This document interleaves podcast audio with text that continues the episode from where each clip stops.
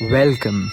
Welcome to all of you to the second episode of Shiver Down the Spine, and this time it's no child's play. This is not for anyone with a weak heart, and if you think that you are not ready for something so spooky and eerie, then I guess the best thing for you lot would be to escape. Run!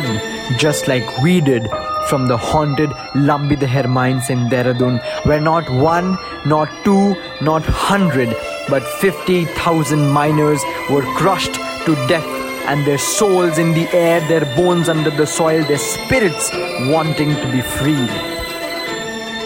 When we reached the extremely haunted Lambi Deher, the weather was freakishly gloomy and dark because of the overcast clouds and dense fog and we were the only ones who could be seen there. All that could be seen was the haunted, abandoned office of the mines, which looked like it was calling out for us. A call that was so strong that it was difficult to resist.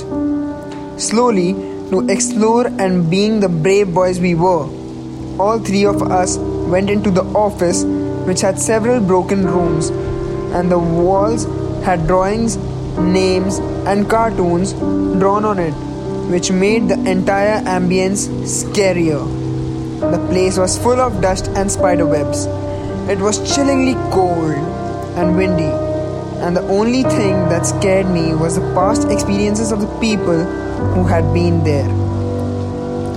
We had the courage to look at the walls and the drawings, and when we were doing so, a water droplet from the ceiling fell on my neck and that made me look at the ceiling, and what I saw there made me feel like I'm in a haunted movie wanting to escape. Trust me, if you are faint hearted, you wouldn't want to know. But if you are still here, let me tell you that I saw my name was written on the ceiling, and it was not water that fell on my neck. It was pure red blood that was dripping from the letters that were on the ceiling.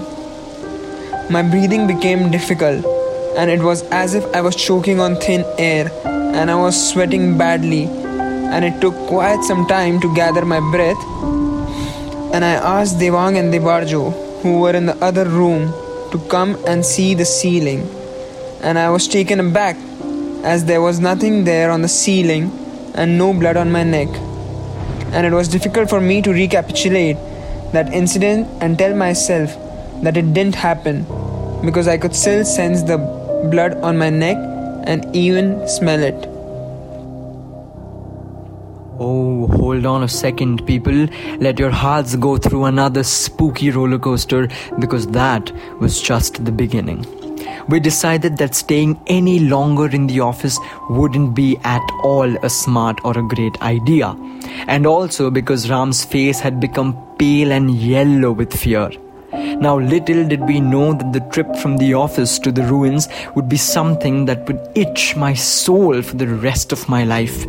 It was one of the most terrifying and difficult treks I have ever experienced in my entire life. My legs were giving up on me. I wouldn't see much because of how dark and dense the fog was. Thorny shrubs scratched against my legs and calves. There was a slight breeze which made a certain sound which was so petrifying that it almost sounded as if someone was crying, crying amidst the hills far away, crying for help. Everything seemed to be playing with my mind. Everything, the whole place seemed to be unreal. It was like a dream.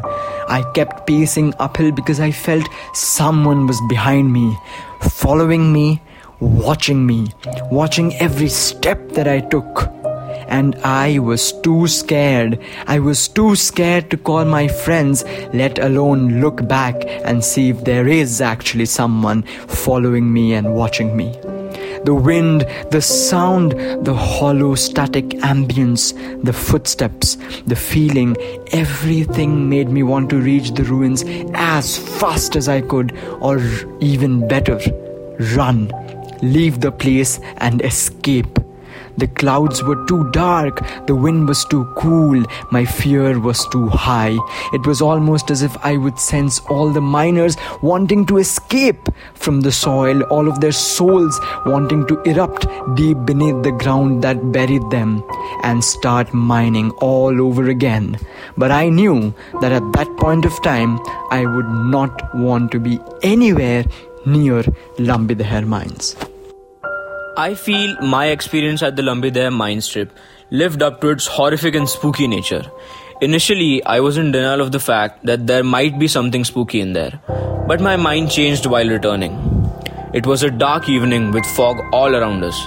We could see a ton of fog floating at us, covering us. I could barely see anything further than two steps. The way to the ruins of the mines was narrow and full of several white bones spread across.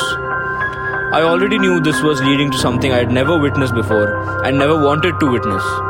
As we went further, I could already hear strange voices and whispers. After, after half an hour of walking, we could see the ruins from a distance. In no time, we were facing the entrance of one of the most haunted places in the world, swarming with more than 50,000 souls who died a painful death. Entrance was pitch black, which was an evidence to the fact that the place has been abandoned since half a century. But we decided to enter anyway, and as we as soon as we lit up a lamp, hundreds of bats erupted as they flew past me, leaving me in a state of shock. As we went deeper, the voices got amplified. I could hear the sound of droplets as if blood was dripping, dripping from the ceiling. I could also hear a voice which sounded as if all the souls trapped inside were screaming in pain, seeking for freedom. The amount of bones beneath us doubled, and so did my fear. I heard someone call my name out, and despite the common notion of not looking back, I did so anyway. A lady dressed in white with black feet and a dark face with no facial features at all, was floating mid air with a broken neck. I could feel my blood freezing and my legs getting lighter. I did not have any time to comprehend what was happening, and I looked in front, gathered all the faint courage that I had, and guess what I did? I ran. I ran for my life, ran for freedom, ran to get past what I saw and what I experienced. And soon after that, all of us, Ram, Devang, and myself, we don't remember anything that happened after that, but we do remember two things.